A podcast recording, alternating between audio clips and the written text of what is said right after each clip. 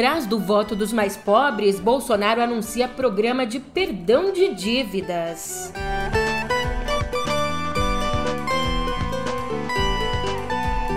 E Lula recebe apoio formal dos pais do Plano Real.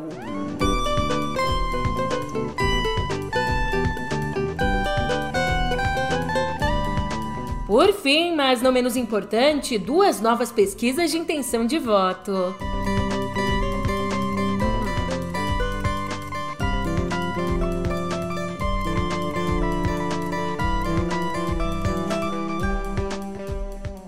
Um ótimo dia, uma ótima tarde, uma ótima noite pra você. Eu sou a Julia Kerkhoff e vem cá, como é que você tá, hein?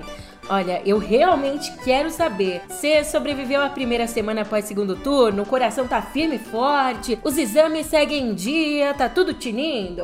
Eu espero que sim. Olha, dito isso, agora sim. Sextou!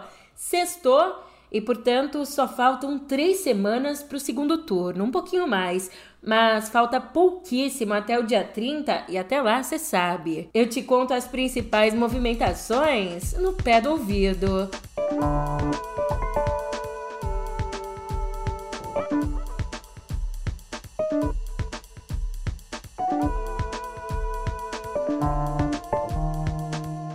Não é novidade nenhuma que o presidente Jair Bolsonaro está atrás nas pesquisas de intenção de voto, principalmente junto à população mais pobre.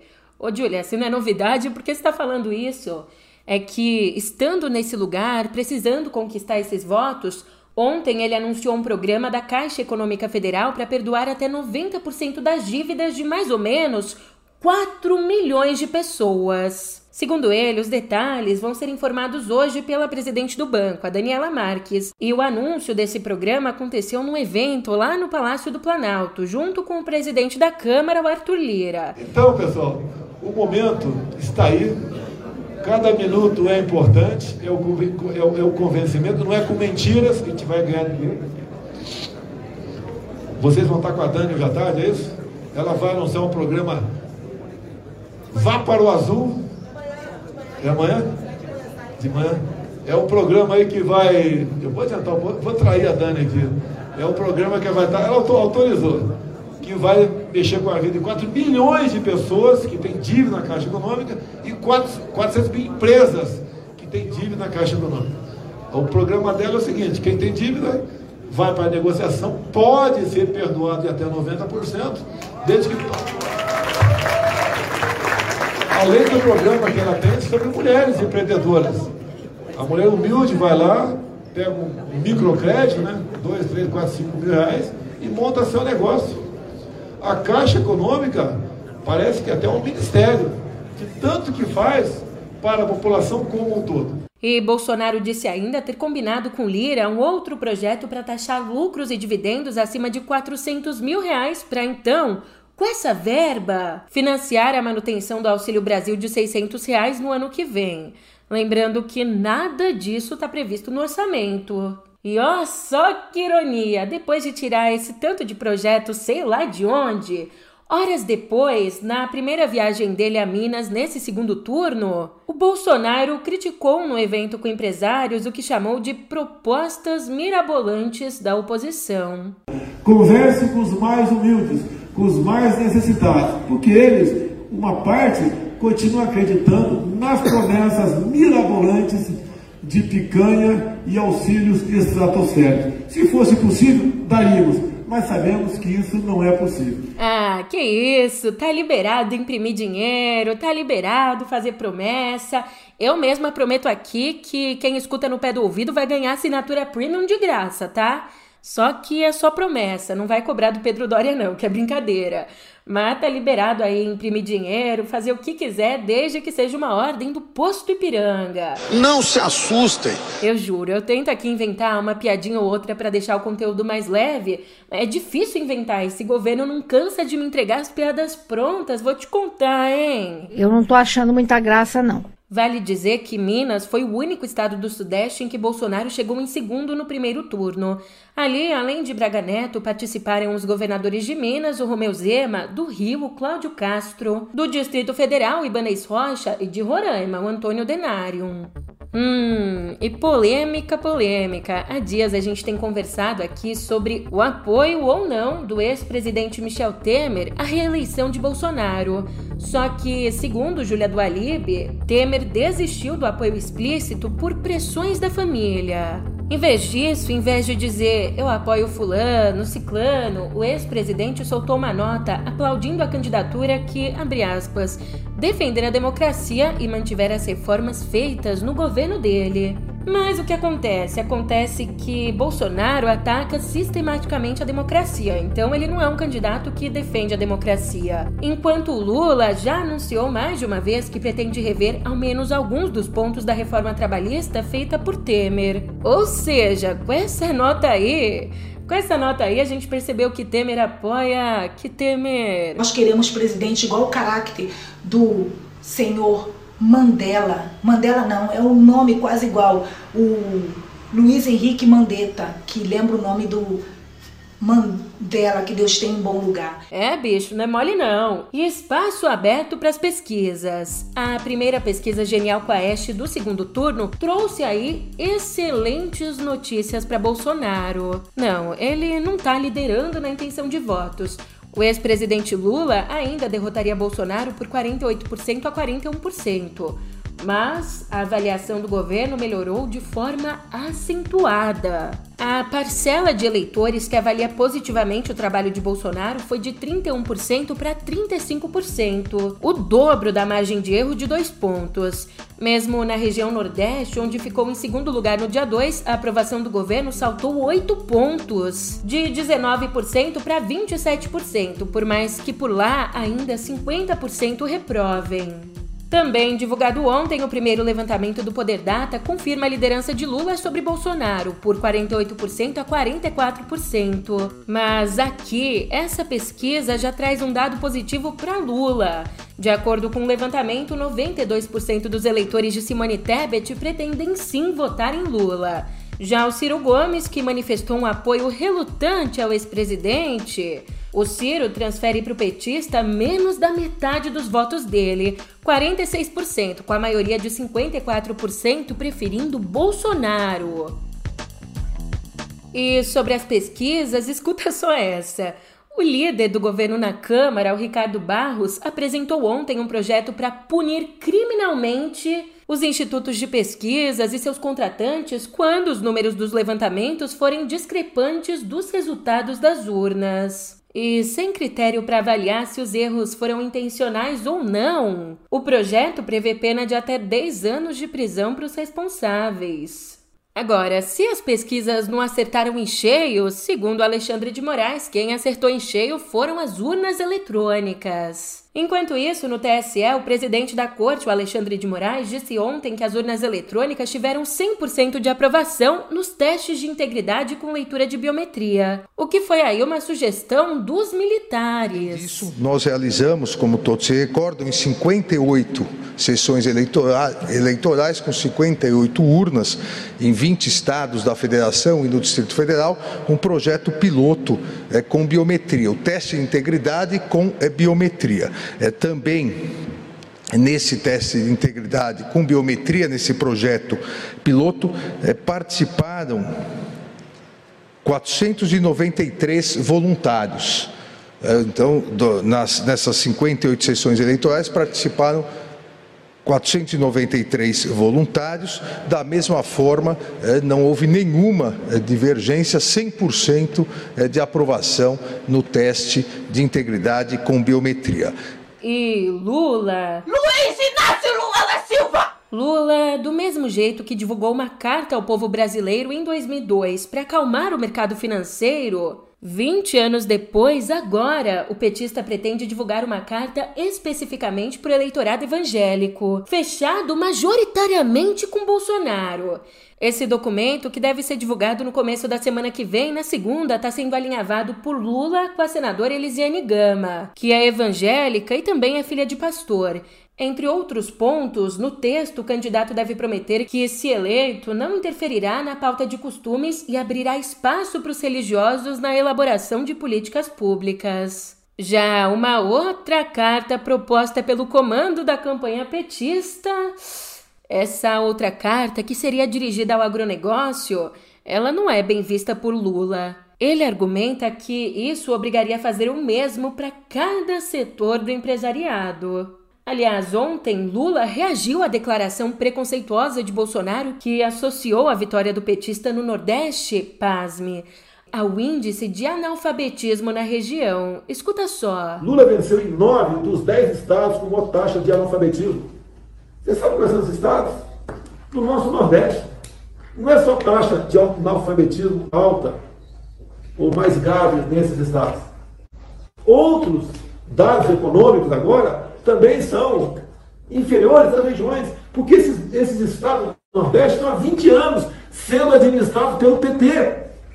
Onde a esquerda entra, leva o analfabetismo, leva a falta de cultura, leva o desemprego, leva a falta de esperança. É assim que age a esquerda no mundo todo. Portanto, ontem, num evento em São Bernardo do Campo, Lula respondeu. E ontem, o meu adversário disse que eu só ganhei as eleições dele porque o povo nordestino é analfabeto.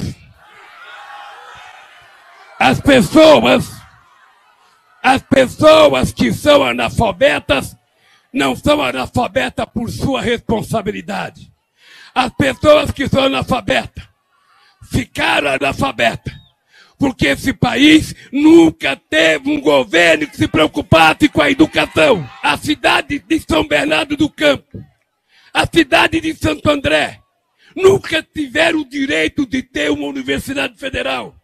Foi um metalúrgico quase que analfabeto que trouxe a universidade para cá. E eles têm que saber que a gente não quer analfabeto porque a gente gosta. Ele tem que saber que nós, nordestinos, ajudamos a construir cada metro de asfalto desse país, cada ponte, cada casa. Eles têm que saber que nós não queremos mais passar fome, queremos comer. Nós não queremos ser apenas pedreiro, queremos ser engenheiro. Nós não queremos apenas ser empregada doméstica. Nós queremos ser médica. Nós queremos ser socióloga. Nós queremos ser professora. Portanto, gente, eu queria pedir para vocês que vocês mandassem um telefonema para os parentes de vocês no Nordeste e para os parentes de vocês. Quem tiver uma gota de sangue nordestino não pode votar nesse negacionista monstro que governa esse país. Ele tem que aprender uma lição. Ele que vai pegar os votos dos milicianos, daqueles que mataram Marielle. Falando um pouquinho agora sobre os apoios, 4 dos mais importantes integrantes da área econômica do governo Fernando Henrique Cardoso divulgaram ontem uma nota em apoio à candidatura de Lula. Além do ex-presidente do BNDES, o Pércio Árida, e do ex-presidente do Banco Central, Armínio Fraga, que a gente já tinha conversado por aqui, além deles, o documento também é assinado pelo ex-ministro da Fazenda, o Pedro Malan, e pelo economista Edmar Bacha, um dos pais do Plano Real. Na avaliação deles, a eventual reeleição de Bolsonaro é um risco ao regime democrático. E, como disse Bacha, abre aspas, não há política fiscal sem democracia. Daí, também em nota, Lula foi lá e agradeceu o apoio dos economistas de FHC, dizendo haver momentos na história em que os valores civilizatórios e democráticos devem estar acima de qualquer divergência. Mas, como trouxe à tona a nossa jornalista aqui do meio, a Luciana Lima, Lula tem resistido à pressão para detalhar a regra fiscal que vai adotar, já que ele critica o atual regime de teto de gastos. Bem, por enquanto, de acordo com o comando da campanha petista, isso depende do cenário fiscal que um futuro governo vai encontrar em função das, abre aspas, recorrentes e irresponsáveis medidas eleitoreiras do governo Bolsonaro.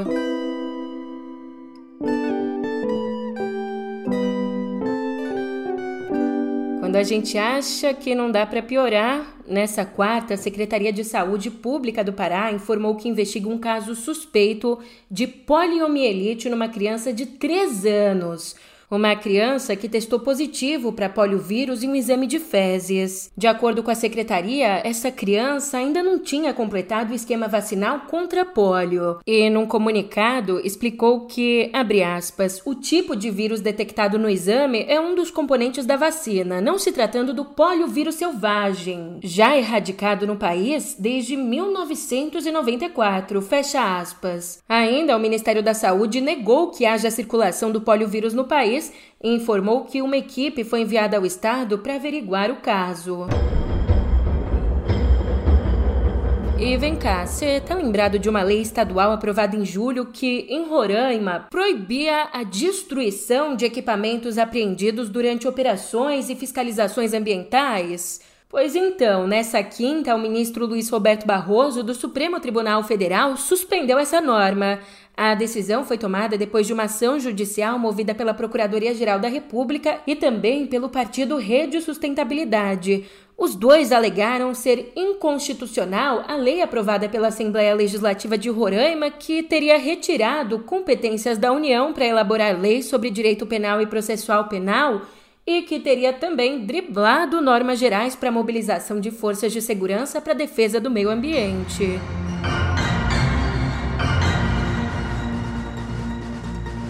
Enquanto isso, lá fora, o presidente dos Estados Unidos, o Joe Biden, anunciou nessa quinta que perdoará todos os condenados em âmbito federal por posse de maconha. Biden ainda pediu que os governadores estaduais façam o mesmo, já que ali se encontra a maioria da população carcerária americana por esse tipo de infração. As I said when I ran for president, no one should be in jail just for using or possessing marijuana. It's already legal in many states. And criminal records for marijuana possession have led to needless barriers to employment, to housing, and educational opportunities. And that's before you address the racial disparities around who suffers the consequences. While white and black and brown people use marijuana at similar rates, black and brown people are arrested, prosecuted, and convicted at disproportionately higher rates. So today, I'm taking three steps to end this failed approach. First, I'm announcing a pardon for all prior federal offenses. E no total aí, mais de 6.500 presos devem ser beneficiados por essa medida. Segundo Biden, ninguém deveria ser preso por andar com um beck, por andar com baseado, e as condenações pelo porte da erva podem ter prejudicado pessoas a buscarem emprego e casas para morar. É bem sério, né? Infelizmente, a discussão sobre drogas envolve uma série de outras discussões, como saúde pública e segurança pública.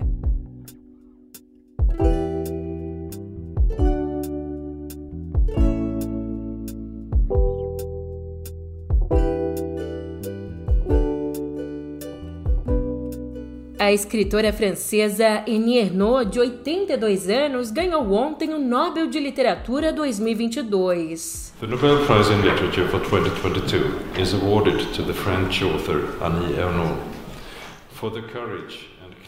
De acordo com a Academia Sueca, ela foi laureada, abre aspas, pela coragem e acuidade clínica com que se desvenda as raízes, os estranhamentos e os constrangimentos coletivos da memória pessoal, fecha aspas. É que ali, nos quase 20 livros que escreveu, Ernaux usa as próprias experiências para falar da vida cotidiana francesa. Uma das obras mais famosas dela é O Acontecimento, uma obra de 2000 na qual ela conta ter feito um aborto clandestino em 1966, quando a prática ainda era um crime na França.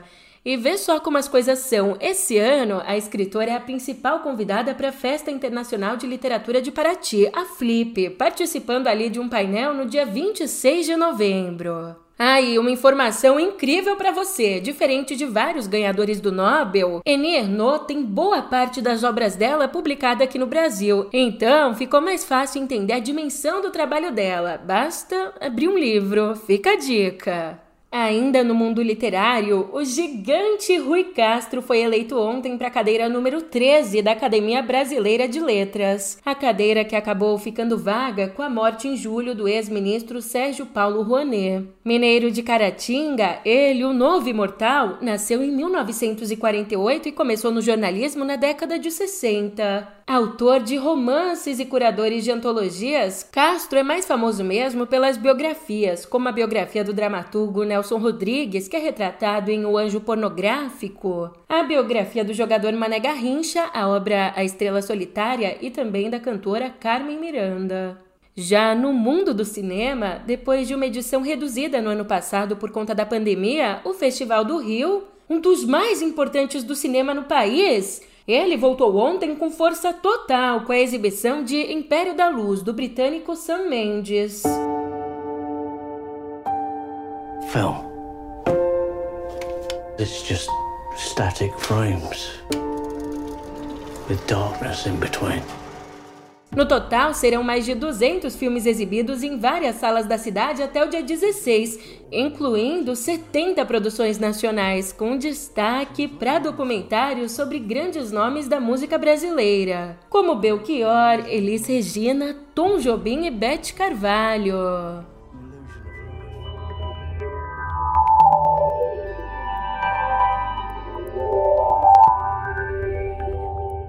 Um juiz do Tribunal de Chancelaria de Delaware, nos Estados Unidos, ele colocou Elon Musk contra a parede, mostrou que... Hoje não! Não adiantaria nada tentar mentir para mentiroso. Bem, esse juiz decidiu ontem que Musk tem até o dia 28 desse mês para fechar a aquisição do Twitter e evitar o julgamento da ação movida contra ele pela rede social. Isso tudo porque, nessa semana, o bilionário desistiu de desistir. Ele voltou atrás da disputa para encerrar o acordo com a companhia e decidiu de vez comprar o Twitter. Para isso, ele pediu à empresa que findasse todos os litígios para a conclusão do negócio. E então, com essa decisão da justiça de suspender o processo, a disputa judicial será interrompida até o fim do mês e, nesse período, Musk vai ter que encontrar meios de financiar a transação, avaliada em 44 bilhões de dólares.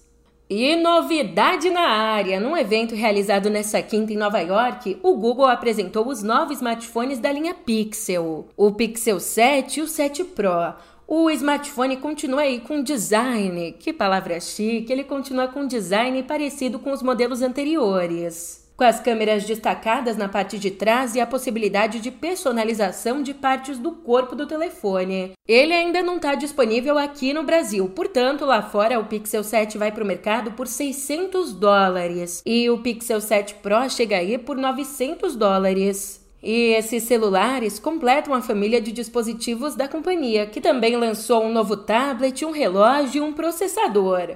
Aí, antes que eu me esqueça, um outro lançamento por aqui. Eu que vou me lançar no final de semana, mas você sabe, a gente se vê por aqui na segunda. Até lá! E deixa a vida me levar. Deixa a vida me levar. Deixa a vida me levar.